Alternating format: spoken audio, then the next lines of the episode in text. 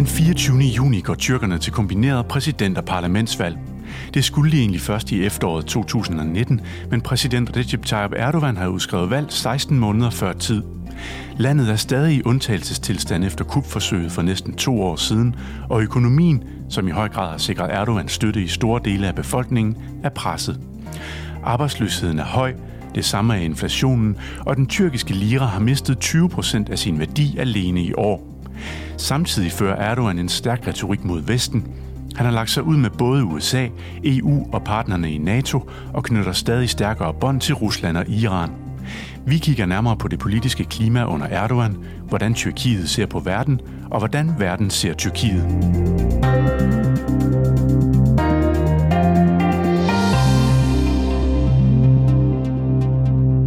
Velkommen til DIS podcast. Vi er tilbage efter en øh, længere pause. Mit navn er Troels Jensen, og øh, i studiet i dag har jeg Cecilie Stockholm Banke, forsker i europæisk historie og identitet og forholdet mellem EU og Tyrkiet, og øh, Jakob Lindgaard, forsker i tyrkisk politik og tyrkisk-kurdiske forhold. Velkommen til. Tak. Vi skal selvfølgelig gå i dybden med søndagens valg i Tyrkiet, men vi skal også tale om, hvilket politisk klimavalget foregår i, og hvordan Tyrkiet placerer sig i verden i det hele taget. Øhm, Cecilie, set med internationale briller, hvilket Tyrkiet er det så, der går til valg? Ja, altså så en meget kort beskrevet, så er det Tyrkiet, der bevæger sig væk fra Europa. Det er Tyrkiet, hvor journalister er i fængsel, ytringsfriheden er under pres, øh, og det samme er det juridiske system. Det er altså et Tyrkiet, som ikke længere er på vej ind i EU, EU men politisk, med politiske reformer og øh, mere demokrati og retsstat. Øh, det er faktisk tværtimod i Tyrkiet, der har lavet alliancer med Rusland, som har lagt sig ud med USA på Syrien, og som pt. har et meget anspændt forhold til Israel. Altså kort sagt, så er det Tyrkiet, der i den grad har bevæget sig i en ny retning, om, som måske ikke længere er helt så troværdig en alliancepartner i NATO-sammenhæng. Jakob, øh, tyrkerne, hvordan ser de sig selv i verden øh, op til det her valg? Nu det at sige, tyrkerne er et stort spørgsmål, det kan vi snakke om senere. Der er mange forskellige tyrker med forskellige som siger, gruppetilhørsforhold. Men helt som siger, generelt kan man sige, at, at de er, er gået fra at se sig selv som drevet af en sådan en, en neostalgisk, en, sige, neosmand i strøm med sådan lidt nostalgiske ambitioner i regionen, i verden, øh, til at se sig selv som værende i en defensiv kamp for overlevelse og uafhængighed uafhængighed, og især imod landes i Europa og USA, som de ser som direkte trussel, som nogen, der proaktivt hjælper sige, gruppe, grupperinger i Tyrkiet imod Tyrkiets interesser, imod national integritet osv. Hvilken betydning får det så for valgkampen, kan man spørge? Det er, øh, man siger, det er jo ingen tvivl om, at den her tendens har accelereret de sidste 3-4 år, en demokratisk rygsvømning i Tyrkiet. Øh, det er en tyrkisk nationalisme, måske mere end islam, kan vi komme tilbage til, der har man siger, øh, blev, er blevet styrket de sidste 3-4 år, som, som øh, vi igen ser Europa, ser USA som en, en mere en, en fjende end en medspiller. Øh, og så øh, har det en, man sige, kommet nogle nye alliancer. Så der har været et række allianceskift, blandt andet med den her Gülen-bevægelse, som han har lagt sig ud med tidligere, men også i forhold til kurderne. Så der er simpelthen sket en allianceforskydning, som har betydning sådan internt i, i Tyrkiet. Alle de her alliancer og netværk og sådan noget kommer vi tilbage til øh, senere. Øhm, vi skal også tale om, hvordan Erdogan har kunnet fastholde magten i ja, 15-16 år, og hvordan, øh, hvordan landet bygger alliancer udad til. Og sådan kører både konfrontatoriske øh, linjer og også øh, samarbejder med både Vesten, øh, hvad hedder det, USA, men også med, øh, med Rusland. Øh, men først skal vi fokusere lidt på selve valget øh, på søndag. Erdogan han har siddet på magten siden øh, 2000 to-tre stykker, alt afhængig af, hvordan man regner det ud, og fik sidste år opbakning i en folkeafstemning til at tilføre præsidentembedet øh, endnu mere magt. Øhm, er det overhovedet sandsynligt, at han ikke skulle vinde valget? Altså, øh, meningsmålingerne er jo notorisk øh, sige, upålidelige i Tyrkiet, fordi der er meget lidt transparens omkring metodologi og funding osv. Der er tendenserne og to som siger, internationale undersøgelser lavet af Bloomberg og øh, Center for American Progress i USA, som har et Tyrkiet studium. Øh, de øh, peger på en øh, snæver sejr til Erdogan i præsidentvalget, enten i første runde eller i anden runde, øh, og øh, sige, et, en meget, meget tæt løb omkring parlamentet. Øh, så, men, men, men sejren til Erdogan er sådan omkring de 50 procent. Vi snakker ikke 70 procent som, som Putin i Rusland, så det er tæt, og det har været tæt de sidste par valg øh, for Erdogan. Og hvis han ikke øh, får mere end 50 procent i første runde, så er det, de skal ud i den her anden runde 8. juli, øh, Præcis. hvor der er to kandidater, der, der er... Ja, de to, dem, de, der er flest stemmer, de går videre til en runde ja. den anden juli, som i Frankrig for eksempel. Der er skrevet en del om, at den, den her nye forfatning, kombineret med en sejr til Erdogan, det vil være sådan den endelige overgang til diktatur. Øh, er du enig, Cecilie? Øh, altså i hvert fald et, øh, et, et mere autoritært system, som er meget væk fra den retning, som Tyrkiet ellers bevægede sig ind på, øh, da Erdogan i sin tid kom til magten tilbage i 2002, og hvor man virkelig havde store øh, håb eller forhåbninger til Tyrkiet om, at politisk ville Tyrkiet nu forandre sig i en gunstig retning, og hvor man virkelig havde øh, det ultimative mål, at Tyrkiet skulle blive medlem af EU. Og når man kigger tilbage på det i dag, så kan man jo godt tænke eller øh, øh, sige, at det var måske ret øh, naivt, ikke mindst i betragtning af, hvad vi har set siden 2002 det vi kommer til, øh, det Tyrkiet, vi kommer til at få, det er jo så et helt andet Tyrkiet øh, med et mere autoritært system, men måske også med et mere stabilt system, øh, øh, hvor de værdier øh, og de, den retsstat øh, øh og den ytringsfrihed, som man kræver fra EU, hvis Tyrkiet på et tidspunkt skal blive medlem, det er klart, det vil få det meget svært. Så det vil sige, at vi vil se et helt andet Tyrkiet, som også vil få et andet forhold til EU, så forholdet mellem EU og Tyrkiet vil blive meget anderledes. Man kunne måske ovenikøbet sige, at relationen mellem Tyrkiet og Europa kunne gå hen og blive noget af den samme, som vi så under den kolde krig, og før vi gik ind i den der proces, som handlede om, at Tyrkiet skulle hives ind i EU-kredsen, og det er en proces, som startede fra omkring midten af 90'erne og frem. Så på en eller anden måde kan man sige, at det er tilbage til normaltilstanden øh, øh, fra før øh, øh, murens fald, hvor, hvor, hvor tanken om at demokratisere øh, øh, Tyrkiet i en europæisk vestlig forstand, at den tanke har man lagt ret langt ud i, i sidemarven, kan du sige, for et mere pragmatisk øh, samarbejdsforhold til Tyrkiet. Altså her snakker jeg om EU-Tyrkiet. Men siger du dermed også, at øh, samarbejdet måske på mange måder vil, på, på nogle områder i hvert fald, vil blive bedre, fordi der ikke var den her elefant i rummet, der hed tyrkisk EU-medlemskab? Altså, jeg vil, nu skal man passe på, hvad man begynder at sige, ikke? for det er klart, at vi fra EU og fra europæisk synspunkt vil vi gerne være med til at at påvirke en specifik politisk udvikling. Men hvis vi ser på det med sådan stabilitet og sikkerhedsbriller på, og hvis jeg er rimelig kynisk øh, her, så kan man godt sige, at øh, i virkeligheden er øh, behovet for et stabilt øh, Tyrkiet, og måske også et mere forudsigeligt Tyrkiet, er faktisk større pt. Og det hænger jo simpelthen sammen med, hvordan verden ser ud, hvordan tingene ser ud i regionen. Øh, det er jo en meget ustabil øh, region i forvejen, som Tyrkiet ligger i, og mm. som er meget påvirket af Syriens konflikten. Så derfor, ud fra et europæisk og også et NATO-perspektiv, så vil et stabilt øh, øh, Tyrkiet være klart at foretrække, men også et mere forudsigeligt Tyrkiet, når man snakker om samarbejdspartner i NATO. Og der vil jeg ikke afvise, at når først Øh, Erdogan har fået sin magtposition.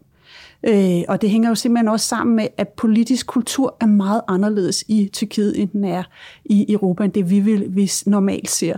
Men når først Erdogan har fået etableret sin magtposition, så kan, jeg, så kan det jo godt være, at vi på sigt vil se en anden, øh, en, en anden Erdogan, og også langsomt et andet Tyrkiet. Mm. Hvis man lige må indføre, altså ja. i forhold til det her system, fordi de stemmer jo om et indførelsen af det her præsidentsystem, som de så vedtog med, med snæver flertal i april 17, øhm, så er det jo et system, der hvad kan man sige, de jure øh, samler den her magt, øh, som præsident Erdogan allerede de facto har, især under det her, øh, man sige, den her undtagelsestilstand, som har været i Tyrkiet siden en uge efter kupforsøget i juli 2016.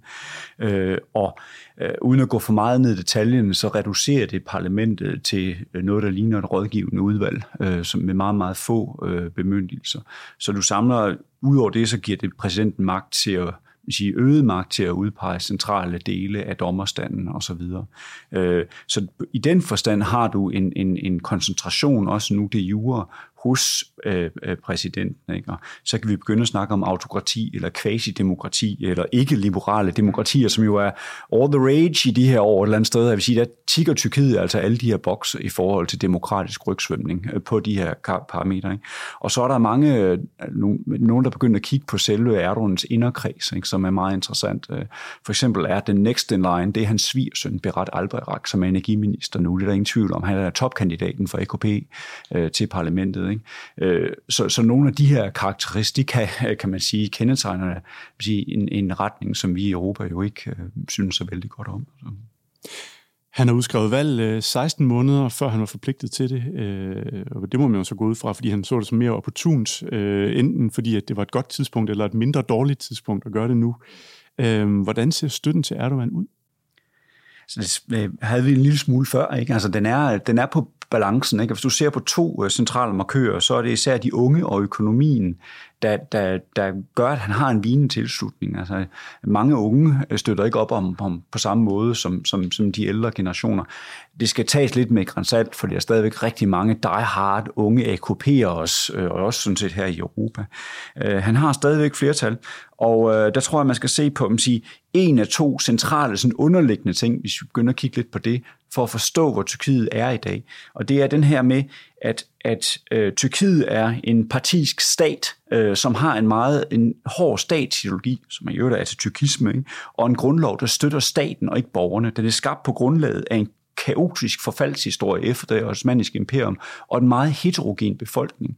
Og det har gjort, at staten ikke har været neutral, og folk er blevet tvunget til at søge man sige, subnationale, hvis man skal sige det lidt langhåret, gruppetilhørsforhold, ind i netværk, der ligesom sikrer deres overlevelse, deres velstand, deres øh, identi- altså anerkendelse af deres identitet osv. Så, så demokrati i Tyrkiet er på mange måder de her netværkskamp om at vinde statsmagten. Og så er det så winner takes it all et eller andet sted. Så dem, der støtter Erdogan, og dem, der har støttet Erdogan hidtil, og de her nationalister, som man er begyndt at koge op de senere år, de er villige til at sluge meget i forhold til korruption, i forhold til problemer med økonomien osv., øh, for stadigvæk at støtte ham. Fordi at hvis han taber, så taber de den økonomiske gevinst, de har vundet. De taber muligvis, tror de, den her anerkendelse af deres så videre, som de også har vundet dengang. Ikke? Så det er i den kontekst, man skal se det her i. Så derfor er støtten stadigvæk ret stor i forhold til de udfordringer, Tyrkiet egentlig står med i dag. Det der med den partiske stat skal du lige uddybe, fordi det kræver jo sådan lidt et historisk tilbageblik til kemalismen og dannelse af Tyrkiet som, øh, som, øh, som en, en nation i sin tid. Øh, hvor stammer den fra, den der altså, partiskhed? Atatürk, han, han, han havde jo ligesom en kamp for ligesom at redde stumperne af det osmaniske imperium. Ikke? Der var lavet den her Sevra-traktat fra 1920, der stort set bed Tyrkiet op, som vi kender det i dag, i småbidder til europæiske magter især. Ikke? Øh, han kæmper så den her uafhængighedskrig imod øh, især Grækenland, men også nogle europæiske magter, og vinder den. Men det gør også, at det Tyrkiet han så får sig, er et meget det er et splittet Tyrkiet, det er et heterogen Tyrkiet, det er et Tyrkiet, der er resterne af det osmaniske imperium på mange måder. Så han går benhårdt i gang med at lave en nationsbygningsprojekt, som er en tyrkificering af Tyrkiet. Ikke? Altså, kurderne bliver tyrkificeret, og jeg vil sige, de dybt religiøse, de bliver sekulariseret osv. Øh, og det gør, at du ligesom, vil sige, øh, du har en undertrykkelse af centrale grupperinger i Anatolien, eller i, i Tyrkiet, som vi kender det i dag. Øh, og staten bliver langsomt en meget, meget partisk stat øh, på vegne af den her atatürkisme, som han skaber sig. Ikke? Øh, og der er det nogle af dem, der sidder ved magten i dag, som er de reaktionære, kalder man dem, øh, de blev undertrykt et langt stykke hen ad vejen af den her atatürkisme, af den her nationalisme. Øh, og, og, og, men, i, men det grundlæggende at forstå her, det er, at staten er partisk. Den er der til statens overlevelse, og dem, der har statsmagten, overlevelse, kan man sige. De grupperinger, der sidder på statsmagten. Ikke? Så derfor er folk, der ligesom har vundet alt, øh, fra at gå for undertrykkelse og svære økonomiske vilkår, til at have vundet økonomisk velstand, vundet øh, velfærdsydelser, sundhedsydelser osv., og vundet anerkendelse af den konservative identitet. De har vundet alt med ham. Så de er villige til i lang udstrækning at vende det blinde øje til nogle af de udfordringer, der også er, øh, for ligesom stadigvæk at støtte ham på trods af de ting. Fordi at alternativet, det historisk set er så meget værd. Hvad betyder det så for, for den demokratiske samtale i Tyrkiet? Altså, der er jo valg, og vi skal snakke lidt om, om mulig valgsvindel og sådan noget senere. Men, men øh, det her med, at, at der er de her fraktioner, som øh, når de indtager øh, regeringskontorene, så, så skifter det hele ligesom. Hvad betyder det for øh, uafhængige medier, for forskere, der kan sige deres mening, øh, sådan noget? Jamen, det vi jo har set øh, siden øh, øh kupforsøget tilbage i juli 2016, der har vi jo klart set, at det altså ytringsfrihed, øh, øh fri øh, øh, mening og også oppositionen er jo ekstremt presset. Og det gør jo også, at valget denne gang, øh, ud fra, og igen i det europæiske perspektiv, jo foregår øh, på nogle helt andre måder, end, end man ville øh, se det øh, i Europa. Det vil sige, at oppositionen har ikke den samme tilgang, eller i hvert fald oppositionen øh, øh, hvad hedder det, anklager øh, øh Erdogan og regeringen for ikke at give den samme adgang til medierne, og på den måde på lige vilkår komme med budskaber og gå ind i en, en lige øh, politisk valgkamp. Øh, og det, det er jo et, et helt andet scenario, øh, vi ser. Så det er klart, altså det scenarie, som, som, øh, som øh, Jakob, både den historiske øh, udlægning her, men også scenariet omkring et, øh, et øh, quasi-demokrati, tror jeg, du kaldte det, øh, øh, det er jo altså ud fra vores perspektiv, så er det klart i den retning, og det er også det, der påvirker valget. Mm-hmm. Så det er jo centralt det at forstå det. Altså, det er demokrati uden at det er liberalt, altså ikke liberalt demokrati. Det er uden minoritetsbeskyttelse. Det er ikke nødvendigvis med stærke institutioner, der ligesom kan sikre individets rettigheder over for staten. Det er winner takes it all, og det er det netværk, du ligesom tilhører, der de vinder det hele et eller andet sted. Så de er mindre interesseret i de andres, de andre netværk, de andre grupperingers rettigheder i den forstand, øh, fordi at det ligesom handler om, at nu har de vundet magten, nu er de kommet til. Så på den måde, der bliver man siger, brud på ytringsfrihed, øh, siger uregelmæssigheder, hvis vi skal sige det på den måde, i forhold til vandhandling og så videre, accepteret, at man vender simpelthen det blinde øje til det, og, og sådan, vi gentager gruppens eller Erdogans måde at forklare det på igen og igen og igen, ikke? Altså, ukritisk. Vi har øh, Erdogans øh, konservative, i hvert fald værdimæssigt konservative, økonomisk sådan lidt mere liberale øh, parti, AKP. Øhm, hvem, er, hvem er oppositionen, eller hvem er oppositionerne Altså, hvis du ser på præsidentvalget, så er der særlig en, der er interessant. Uh, han hedder Muharrem Inge, uh, øh, og han er kandidat for det her øh, store oppositionsparti, der hedder CHP, der som regel får omkring en fjerdedel af stemmerne. Det er styrke det.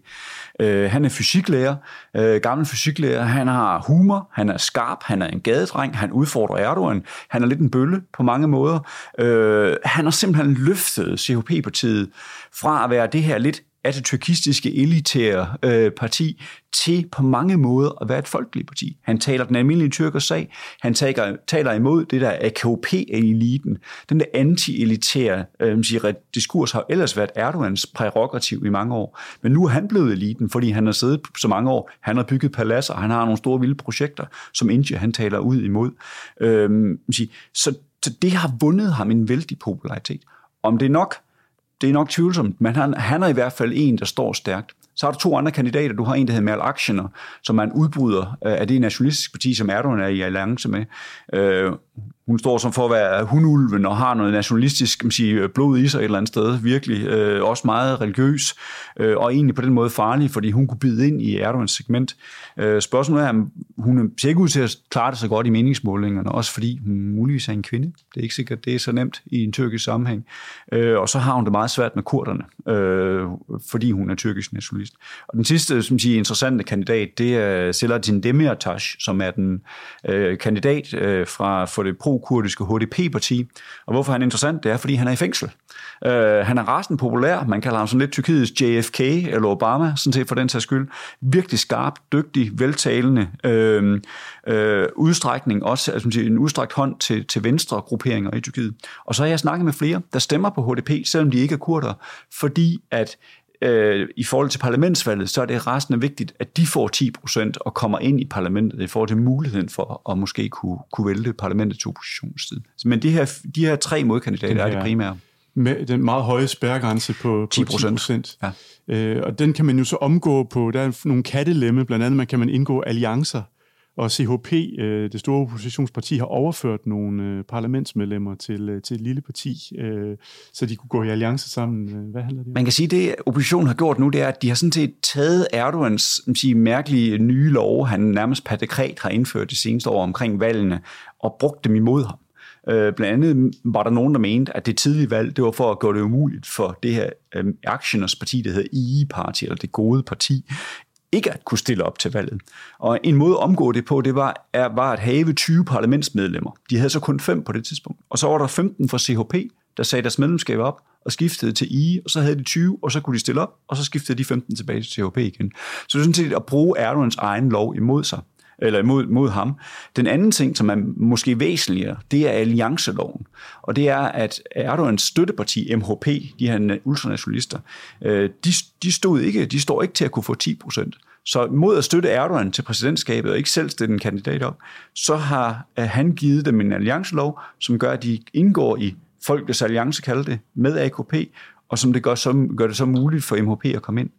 Med den forudsætning, at den antagelse, at oppositionen var så splittet, at det ville de ikke gå med til. Men det er de faktisk gjort. Så du har et islamistisk parti, et nationalistisk parti og et venstresekulært parti, der er indgået i det, de, de kalder den nationale alliance.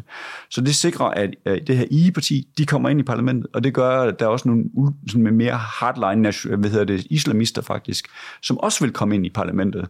Øh, og, og, og hvis de her kurdiske parti så også kommer ind med 10%, de så ikke kommer en del med i den her alliance, fordi at aktionens nationalister ikke vil have dem med, så har du faktisk en stor chance for, at de vil kunne komme op og true Erdogans alliance øh, i parlamentet. I parlamentet? I parlamentet, ja. ja præsidentvalget er jo noget, noget lidt Det er lidt noget andet, ja. ja. Og, og spørgsmålet er også, at det er jo noget, der gør mange meget sådan, øh, opstemte i oppositionen, også rundt omkring i Europa.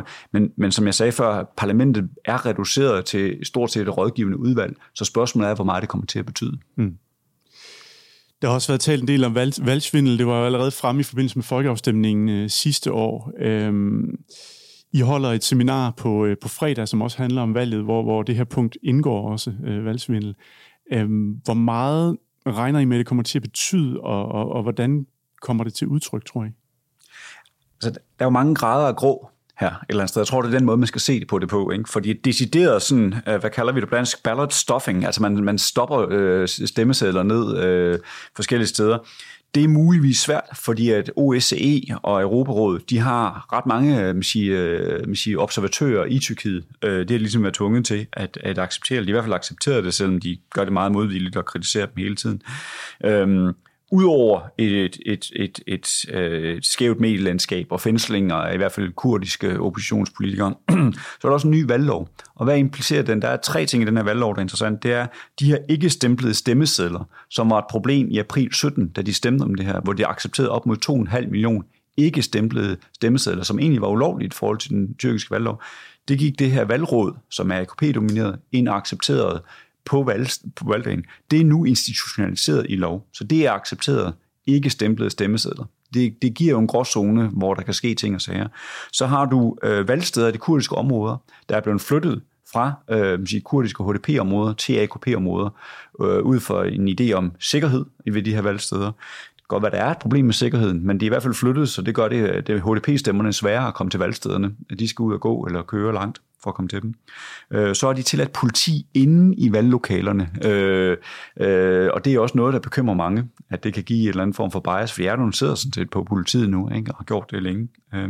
Så er der andre gråzoner. Der var en, øh, en tale, Erdogan havde holdt for nogle lokalformænd her forleden dag, øh, som kom, blev lækket øh, til medierne. Det var faktisk en af dem, der slog op på sin Facebook. Det var så lidt dumt gjort af ham.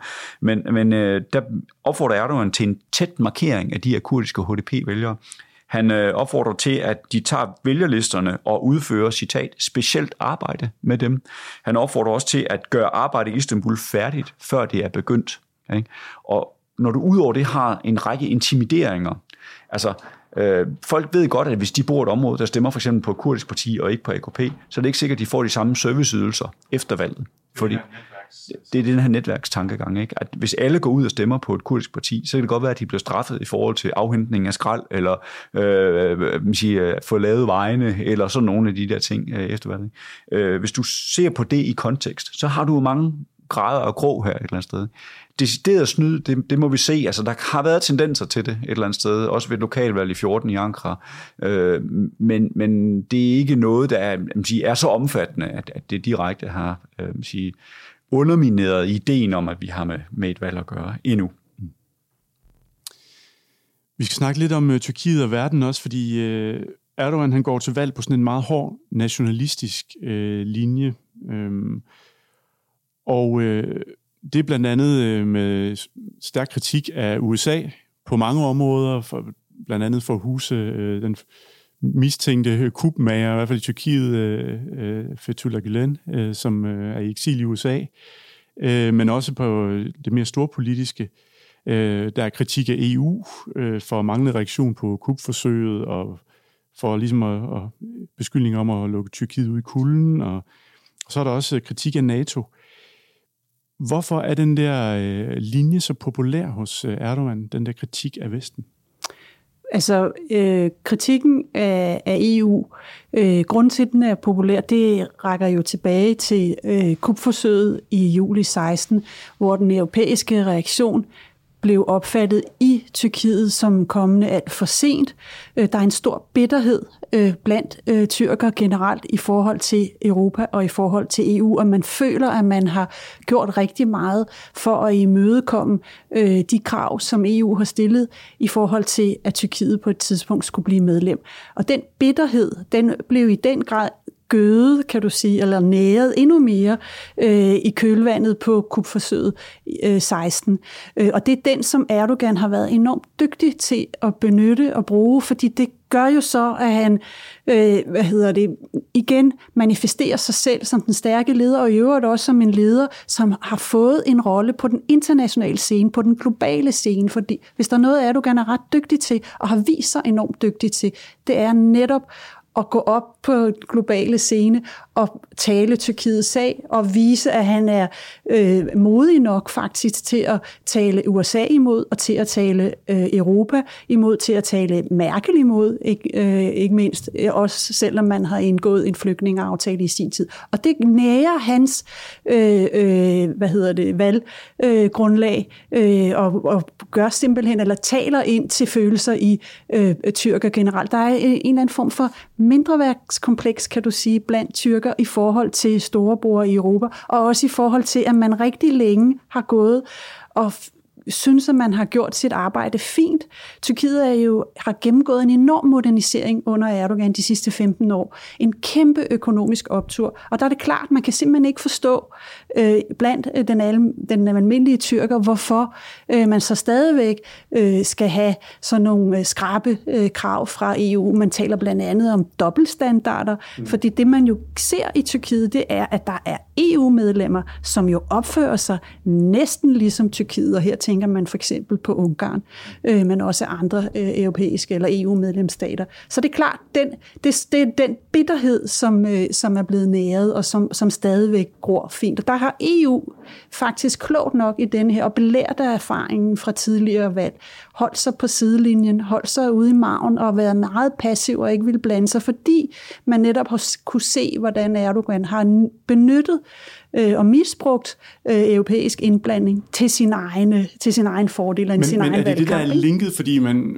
man siger jo nogle gange, at al udenrigspolitik er indrigspolitik. Ja. Øh, og, og det virker som om, den tyrkiske valgkamp handler enormt meget om Tyrkiets forhold til omverdenen. Øhm, hvor, er, er det linket? Altså, ja, det, det kunne man jo sige netop for er det, så... Er det, er det så ja. rodfæstet indrigspolitisk, ja. det her mindreværdskompleks? Ja. Altså det kunne man jo også sige, fordi som Jakob meget øh, rigtigt beskrev, at kemalismen er jo på en måde på vej tilbage.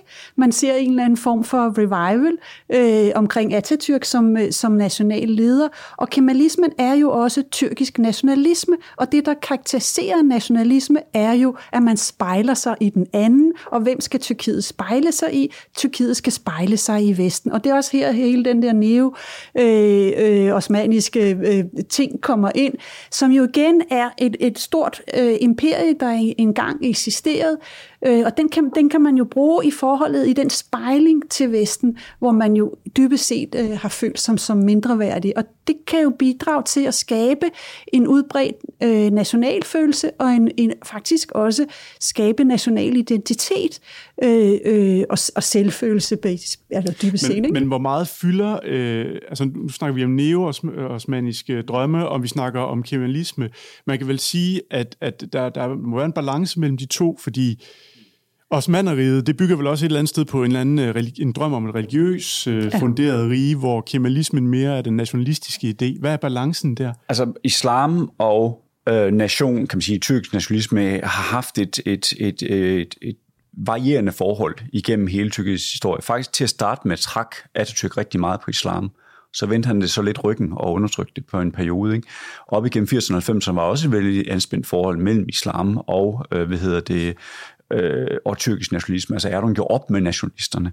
Nu koopter han dem. Der er en form for syntese. Man kender det fra kuppet i 1980, hvor der var en tyrkisk-islamisk syntese. Og det er nogle af de samme ting, der spiller på nu. Øh, det, der er vigtigt, er helt enig det der med at slå i bordet over for EU, det er bare blevet helt centralt. Det er virkelig et popularitetsmarkør uden lige et eller andet sted, og det er vores skyld et eller andet sted. Mange af de ting, de har gjort det, og den her sin mindreværdsfølelse. Ikke? Det er ikke sådan, at islam er gået væk på nogen måde. Så det er ikke kemalisme i den der anti-islamiske, eller man siger, mere hardline sekulær forstand. Så det er slet ikke det, der er på tale nu. Øh, og det kan også godt være, at Erdogan kommer tilbage, hvis han vinder magten, og, og bliver mere man sige, politisk muslimsk igen, end, end, end han er lige i øjeblikket. Øh, jeg tror, vi her har med ligesom sige, en anden af to vigtige pointer for virkelig at forstå Tyrkiet, der gør. Den ene, det var det her gruppetilhørsforhold. Ikke? Og det er, at, at den her man siger, transformation til nationalisme i Tyrkiet er så vigtig at forstå. Og det er det, der giver problemer i senere år. Og hvad er ligesom kilden til det? Jeg tror, der er to kilder. Det ene, det er en eller anden form for paranoia, eller man siger, øh, angst for at miste magten. Det går tilbage til det her Gezi-oprør, som vi alle sammen sige, så i 2013, hvor folk de jo i alle tyrkiske byer gjorde oprør imod ham. Ikke? Øh, der var for eksempel 81 procent af AKP-tilhængere, der mener, at det var sige, øh, orkestreret af Europa mange sagde, der var en, der sagde, at Lufthansa havde gjort det, fordi de bygger en ny lufthavn i Istanbul, der vil konkurrere mod Lufthansa i Frankfurt. Og han blev så ansat som Erdogans chefrådgiver bagefter. Ikke? Altså, det er ikke bare sådan et eller andet folklore. Det er på højt niveau, den her konspirationsteori foregår. Ikke? Det er den ene ting, og det er så, det er så accelereret med kuppet, som Silje nævnte, ikke? hvor direkte angreb imod ham. Eller sådan PKK's oprør i, i Tyrkiet i 15 var også en direkte angreb imod ham. Ikke? Så den her fornemmelse af, at alle er imod ham, ikke? som jo har lidt autokratens markør, eller andet sted. Han også ændret fra at ville af med, med, med Assad i Syrien til faktisk på stilleskinen at acceptere ham, fordi det at have en stærk mand på toppen, det er noget, han sætter pris på nu på en måde. Det er den ene kilde. Den anden kilde, det er, at han, tror jeg, at han var, altså der var en tiltagende nationalisme medgivet, men han var ved at tabe magten i juni 15. Det, det snakkede han også om i den her tale, jeg nævnte før, som er så blevet lækket øh, den 7. juni 15. Ikke? Er blevet en, en, en, en sort dag for EKP, for der var han første gang ved at tabe magten i et egentligt valg, øh, og havde faktisk tabt magten, de må lave et omvalg.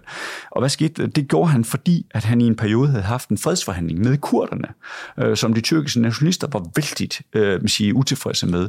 Og, og efter det valg, så skiftede han, han vendte simpelthen på en tallerken og gik hardcore til værks, historisk hårdt til værks over for kurderne, og vandt så et genvalg i november 15. Så han føler den her tyrkisk nationalistiske antikurdiske holdning. Det er ligesom, at blev hans billet til succes, efter han var ved at tabe valget. Selvom han egentlig var en af de første, der omfavnede... Han har, været, han er gået historisk langt i forhold til at række ud til kurderne, i forhold til tidligere tyrkisk regering, på alle mulige parametre. Hvis I lovligt gjort kurdiske bogstaver, der de her X, Q og W, der havde været ulovlige i Tyrkiet, gjort det muligt for tyrker, godt nok i private skoler, men at kurder at modtage undervisning på kurdisk, og så videre, og så videre. Gået i en åben fredsforhandling med Østjylland-lederne PKK, øh, som sidder fængslet i Tyrkiet. Det er heller aldrig sket før. Så, men det er simpelthen vendt nu, fordi han var ved at tabe magten på det.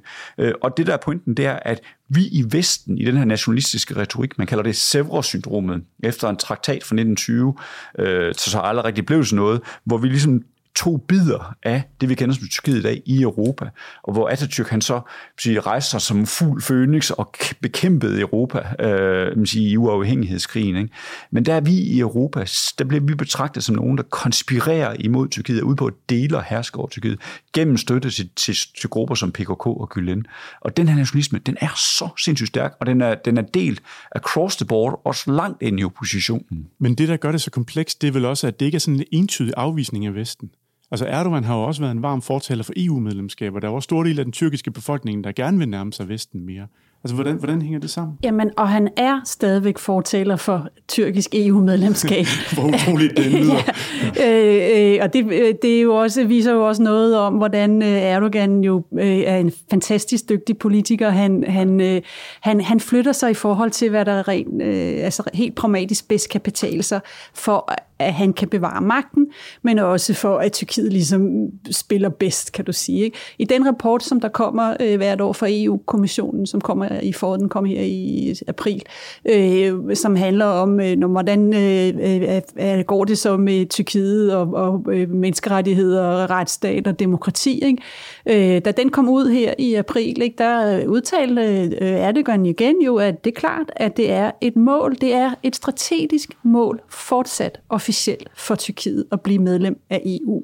Men det er klart, det er også fordi, at han vil ikke være, Erdogan vil ikke være den, som affejer øh, øh, selve målet tyrkisk EU-medlemskab. Det skal være EU, der øh, hvad hedder det, smider Tyrkiet ud i kulden, for så får han jo ret yes. i forhold til hele den der bitterhed, og i forhold til det han jo bruger, og som gøder hans position, nemlig se de der europæer, selvom vi gør, hvad vi, hvad vi skal, så vil de os ikke i den sidste ende. Og det er faktisk sådan et, en, sådan et, et, et kispus, kan du sige, spil mellem Erdogan og EU. Men det er vel også, ikke? fordi det så, øh, han spiller på, det i virkeligheden er et umuligt projekt, eller hvad? Det kan du også sige, ja. Det gør han jo. Men, ja, men, men der, det, det, han spiller på, det er et umuligt projekt, men omvendt spiller EU også. Begge parter har faktisk gavn og vil gerne have den der, at sporet er åben, som det hedder, at det europæiske eller EU-sporet er åben. Fordi det giver jo mulighed for nogle andre forhandlinger. Det giver mulighed for nogle andre samtaler. For hvis du fuldstændig tog lukket sporet og tog øh, det endelige mål væk fra de forhandlinger, den dialog, øh, øh, der foregår trods alt mellem Tyrkiet og EU, så vil du få en meget anderledes situation. Så det Erdogan går efter, efter valget, og det kan man jo så spekulere øh, over, hvis det er, at han vinder, og får manifesteret sin regering fint, om han så vil forandre øh, sin position i forhold til EU.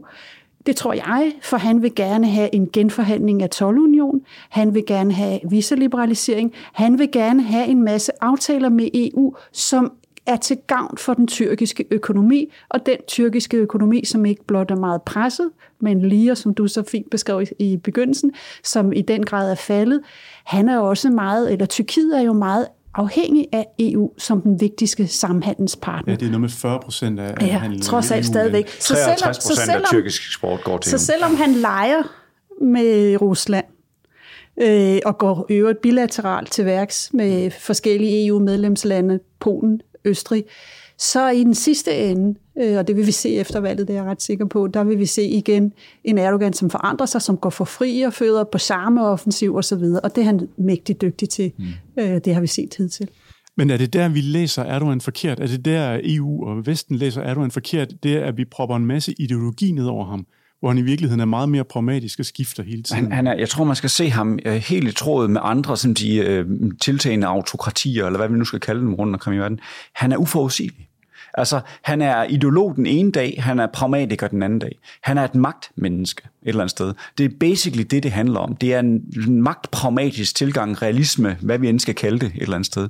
Øh, og, og når det er vigtigt for at vinde et valg, så kan han godt skifte en, sin tendens til politisk islam og konservativ mus, muslimsk identitet ud med en hård tyrkisk nationalisme, hvis det kan vinde ham et valg et eller andet sted. Og på samme måde, så er især vil sige, øh, den økonomiske afhængighed. Altså, Tyrkiet er ikke Rusland. De har ikke olie og gas. De er afhængige af handel.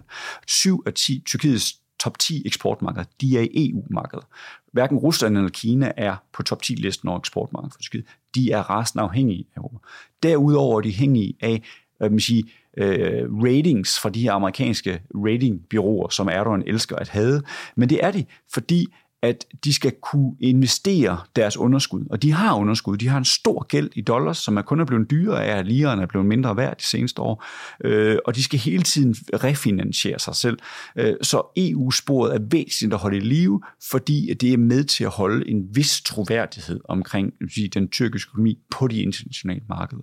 Så derfor er der nogle hårde, realistiske, pragmatiske grunde til, at Erdogan han har en strategisk interesse, som man kalder det, i at holde EU-sporet i live. Det bliver aldrig øh, varmt og lækkert på nogen som helst måde, men det, det er hårdt og det er realistisk. Men det holder det økonomiske samarbejde i live måske. Det, øhm. det gør det. Men uh, speaking of which, så, uh, så vender han sig jo i stigende grad mod Rusland uh, i en alliance med Putin.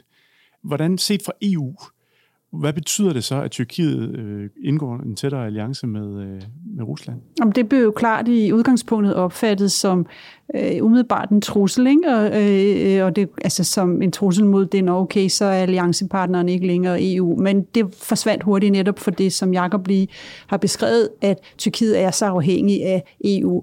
Øh, men det er klart, det skaber jo en eller anden form for anderledes dynamik, hvor Tyrkiet jo før har ligget som en meget sikker buffer øh, øh, i et regionalt, geopolitisk øh, vigtigt område, som en sikker øh, buffer, en sikker alliancepartner i forhold til Rusland. Øh, altså nu taler jeg øh, alliancepartner, NATO-alliancepartner. Og når Tyrkiet så går ud øh, og begynder at handle på den måde, eller i hvert fald at have, have en samme offensiv i gang med Rusland, så sker der noget andet, så forandrer dynamikken sig øh, umiddelbart. Og det er meget klassisk igen for det, som Tyrkiet har gjort igennem de senere år, at man finder nye alliancepartnere, man ligesom laver en helgardering, øh, øh det man kalder en 360-graders øh, helgardering i forhold til, hvem man samarbejder med i Tyrkiet. Det vil sige, at man holder alle øh, muligheder åbne. Igen tilbage til øh, Jakob, som, øh, som beskrev Tyrkiet som værende uforudsigelig. Øh, man kan ikke vide, altså kval lidt af andre lignende ledere, øh, øh, som simpelthen laver alliancer, laver samarbejder øh, øh, ad hoc. Øh, og det vil sige, alle de gamle systemer, øh, og alle de gamle øh, øh, mekanismer og måde, tingene har fungeret på hidtil, de fungerer ikke længere. Og det er jo ikke kun Tyrkiet og Tyrkiets forhold til EU og NATO, det er jo det, der karakteriserer verden pt.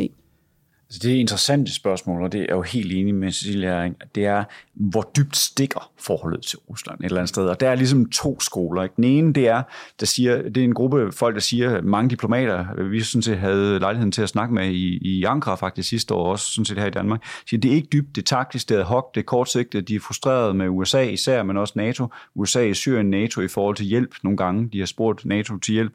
Øh, historisk, øh, så er det et, et meget øh, kompliceret forhold. De havde 13 krige, da de begge to var imperier mod hinanden, blodige krige, Krimkrig blandt andet, øh, hvor i hvert fald til sidst tabte Tyrkiet. Ser på konflikter i deres nabolag i dag, så er der nok at tage af frosne konflikter. Du har Nagorno-Karabakh i Azerbaijan mod Armenien, du har Krim og Ukraine, hvor de er på hver sin side, du har Balkan, hvor de er på hver sin side, Kypern, hvor de er på hver sin side, Ægypten, hvor de er på hver sin side. Så der er nok at tage af. Så det her, man siger, den her alliance, de nu har med Rusland omkring våbenindkøb, S-400-system, om i Syrien, den her Astana-trive, den er kortsigtet og taktisk, vil mange sige. Øh, på grund af frustrationer primært med os i Europa og USA. Så er der den anden skole, som ser det hold, forholdet som, som dybere, og, og som, som noget, der både er dybere historisk, men også fremadrettet. Øhm, og det er nok en skole, jeg sige, bliver mere og mere tilhænger af. At hvis du ser på historien, så er der faktisk øh, for eksempel russisk støtte til Atatürk meget tidligt i forbindelse med uafhængighedskrigen mod vestmagterne. Også op igennem den kolde krig var der outreach fra, fra Rusland til, til Tyrkiet. Og særligt efter, at Putin kom ned i 99 og Erdogan i 2003 stykker, så er forholdet virkelig vokset meget, meget stort med high-level negotiation councils, øh, visumliberalisering og øget handel, sikkerhedsmæssigt samarbejde omkring den om sortehavet osv. osv. Øhm, og så har du du ser på i dag fremadrettet, der var den her nedskydning af det russiske fly 15. Syrien kom ligesom i vejen, men Erdogan lagde sig fladt ned allerede i foråret 2016 og fik Putins støtte i forbindelse med det kup, som Cecilie også nævnte før. Vi var vældig langsomme i Europa til at støtte ham omkring. Der ringede Putin til ham straight away, ikke? altså en stærk mand til en anden.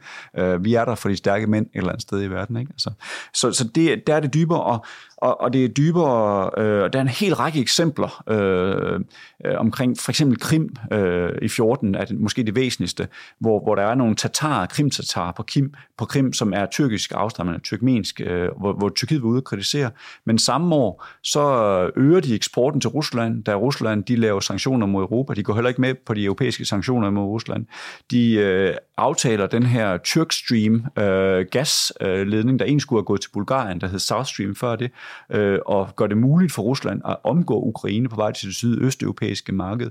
Og så tager de i øvrigt den her aftale om et atomkraftværk, som Rusland nu er ved at bygge i det syd, sydlige Tyrkiet op igen, som alt sammen styrker forholdet mellem Tyrkiet og Rusland, og styrker Rusland og på vores bekostning og i Europa. Og det er jo ikke kortsigtet. Det er jo sådan noget, hvor man gør sig gensidigt afhængig af hinanden. De gør sig strukturelt afhængige af, af Rusland. Det er der ingen tvivl om, også med indkøb af det her missilforsvarssystem S-400, som alle snakker om. Øh, på det.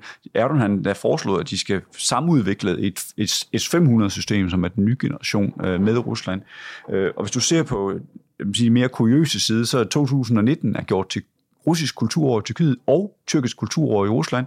Øh, en ny meningsmåling for det her Center for American Progress, jeg nævnte før, øh, stoler øh, de over 40 procent, 40,5 procent af de adspurgte mere på Rusland end på USA, hvor det er omvendt, der er kun 2,9 procent, der stoler mere på USA end på Rusland. I øvrigt mener 57 procent, at de skal udbygge deres alliance med Rusland. Så der er en folkelig opbakning til den her orientering mod Rusland, også i Tyrkiet. Så der er grunden til at tro, at, at vi skal tage det mere alvorligt, end, end mange elsker.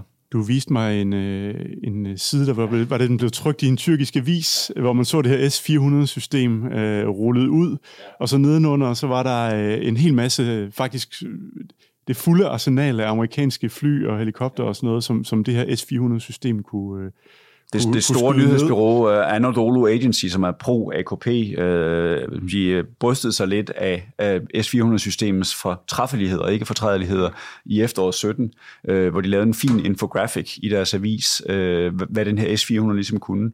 Og en, sige, den mest centrale ting af sige, dens kunde, det var at skyde amerikansk isenkram ned. Uh, så det, det er jo et billede på, hvor problematisk det her er.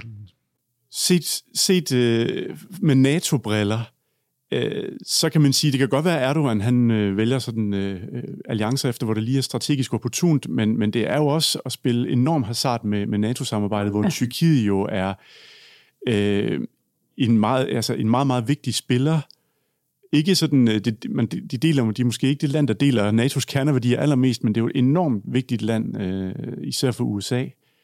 Øhm, kan det her risikere at sådan, øh, slå skår i NATO-samarbejdet? Ah, det vil jeg alligevel være lidt øh, henholdende med at sige. Men det er klart, at altså, Tyrkiet har jo været enormt skuffet over amerikanerne, øh, øh, og også over amerikansk støtte til nogle af de kurdiske grupper i Syrien-konflikten. Og det er der, hvad kan man sige, konflikten eller kontroversen, spliden mellem øh, USA og Tyrkiet jo er startet. Fordi hvis der er noget, der er følsomt for Tyrkiet, og som betyder alt næsten i Tyrkiet, så er det jo den kurdiske øh, konflikt eller det kurdiske spørgsmål. Og der har man i Tyrkiet følt sig svigtet af amerikanerne, både på øh, netop at huse øh, Gülen i USA, øh, som i en, en, en tyrkisk optik, eller i hvert fald den nuværende tyrkisk optik, bliver opfattet som øh, terrorist. Øh, og, der, og igen øh, har USA så også fejlet i forhold til at støtte øh, de kurdiske grupper i Syrien-konflikten. Øh. Ja. Så det, det der pragmatiske, den der blanding af ideologi og pragmatisme, eller følelse og pragmatisme, er også meget udtalt her. Fordi jeg tror, at, at meget, meget, altså, vi snakker 10-15 procent, der, der, der, der støtter op om ideen om NATO, synes NATO er en god, altså, er en god institution. Ikke? Men samtidig så har du 59 procent, der gerne vil være medlem af NATO forløbig, altså i, i Tyrkiet. Ikke? Men, øhm, men der var en ting, fordi øh, hvis vi netop snakker alliance mellem Tyrkiet og Rusland, der hvor det kan, kan komme til at betyde noget, det er i forhold til det vestlige Balkan. Øh, og der har amerikanerne, der er blevet lagt pres på EU i forhold til det der med den vestlige del af Balkan, som ikke er kommet med i EU. Det skal EU altså se at få løst. Det er EU's ansvar at finde ud af, hvordan det egentlig står til med øh, landene på det vestlige Balkan. Og hvorfor? Simpelthen for at forhindre en for stærk russisk-tyrkisk øh, indflydelse, som man allerede har set eksempler på. Så der kan det jo selvfølgelig komme til at betyde noget, ikke blot for øh, Tyrkiet-EU-forhold, øh, øh, altså i forhold til, hvad, hvad er egentlig alliancen øh, Tyrkiet-Rusland, hvordan betyder, hvad betyder det for EU, men det betyder selvfølgelig også noget i forhold til NATO man sige, i forhold til Balkan er det endnu et eksempel på øh, forholdet mellem Rusland og, og Tyrkiet, sådan set har nærmet sig hinanden, ikke? fra, fra at, at støtte de modsættende mm. grupper, ikke? altså Tyrkiet har støttet muslimerne, især på Balkan, russerne de kristne, basically, et eller andet sted, ikke? så støtter de begge to nu øh, stærke nationalistiske øh, karakterer på Balkan, ofte imod europæiske interesser. Øh, så der er endnu et, sige, et eksempel på, hvordan den her dynamik, øh, den har ændret sig. Hvis du ser på NATO igen lige kort, så vil jeg sige, at, at NATO er vældig frustreret. Der er mange grader grå også i forhold til NATO. Der kan en ting er NATO-medlemskab. Noget andet er jo, hvor villige NATO-landene er til at levere styrker til at hjælpe Tyrkiet fremadrettet. Ikke? Øh, men NATO er vigtig for Erdogan, og det skal vi huske på. Fordi når Erdogan han sidder i Moskva og forhandler med Putin, fordi det er begge to stærke mænd, der forhandler meget hårdt, så er NATO-kortet rasende vigtigt for Erdogan. Fordi at, at den tyrkiske, tyrkisk militær er dybt integreret i NATO. Siden 1952 har de været medlem af NATO. Øh, hvis det ikke var for NATO, så vil Erdogan intet kort her at spille over for Putin, når han forhandler med Putin. Og det ved, øh, det ved Erdogan også godt. Lige her til sidst, øh, I har begge to deltaget i det her EU-finansierede projekt Future, uh, The Future of EU-Turkey Relations. Uh, og formålet med det projekt, det er sådan at kigge i krystalkuglen uh, og sige noget om, hvordan, uh, hvordan forholdet mellem EU og Tyrkiet vil være i 2023, som er et ret vigtigt år, både sådan historisk, men også især for Erdogan. Øh, det er nemlig 100 år for den tyrkiske republiks øh, fødsel. Hvad er det mest sandsynlige scenarie for forholdet mellem EU og Tyrkiet? Altså, øh, ja. altså, jeg tror, det vi samstemmende sådan til, at ja. næsten altid ender på, det er det der sådan på EU-sproget hedder øh, sige, konfliktfyldt samarbejde, eller sådan noget conflictual cooperation. Ikke? Øh, og hvad skal man så forstå ved det et eller andet sted? Det er noget retning, retning af altså en mere transaktionelt forhold, hvor, hvor forholdet det er drevet mere af nød eller nødvendighed, end det er af lyst. Øh, det vil sige, at vi i Europa jo der er jo ikke nogen støtte til, til Tyrkiet i Europa længere. Hvis du ser på meningsmålinger, der er jo tre fjerdedel europæiske folk, der mener, at Tyrkiet aldrig skal være medlem af Europa. Ikke? Så det er simpelthen en tabersag rent politisk i Europa. Men vi er afhængige af Tyrkiet. Vi er afhængige af Tyrkiet i forhold til migranter. Vi er afhængige i forhold til øh, sikkerhed, altså terror, øh, ISIL, danske ISIL-krigere, der sidder fængslet i Tyrkiet, for eksempel har været op for nylig. Øh, og omvendt er Tyrkiet også afhængig af os i Europa på økonomi øh, og på sikkerhed. Vi nævnte lige NATO før. Sådan ting. Så der er nogle pragmatiske afhængighedsforhold, der gør, at forholdet på en eller anden måde kører videre, men med en masse bump på vejen og en masse sige, øh, man siger, kritik fra den ene side og den anden side.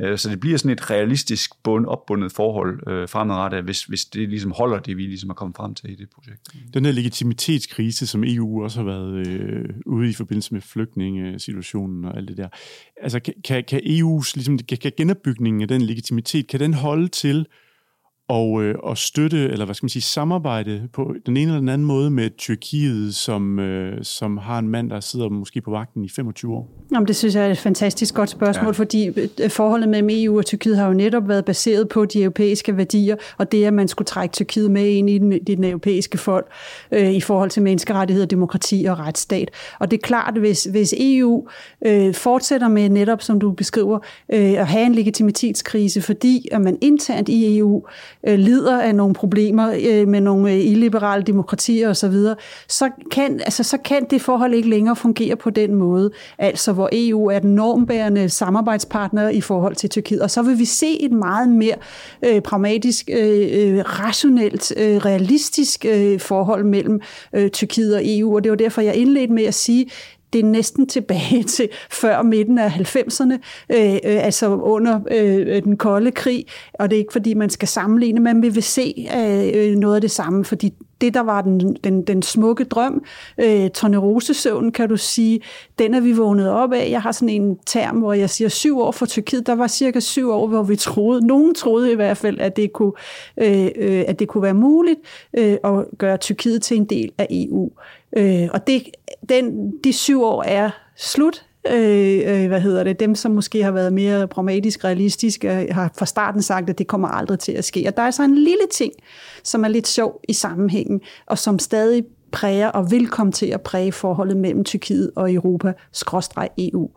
Og det er, at grundlæggende så bliver Tyrkiet jo opfattet som værende anderledes, ikke europæisk, anderledes kulturelt, religiøst og også som en nationalstat som sådan. Og det siger jeg på baggrund i en lidt pussy ting, da Tyrkiet skulle blive medlem af NATO tilbage i 1952, der var der jo selvfølgelig forhandlinger frem og tilbage, og nogle af de lande, der var imod tyrkisk NATO-medlemskab, det var Danmark og Norge.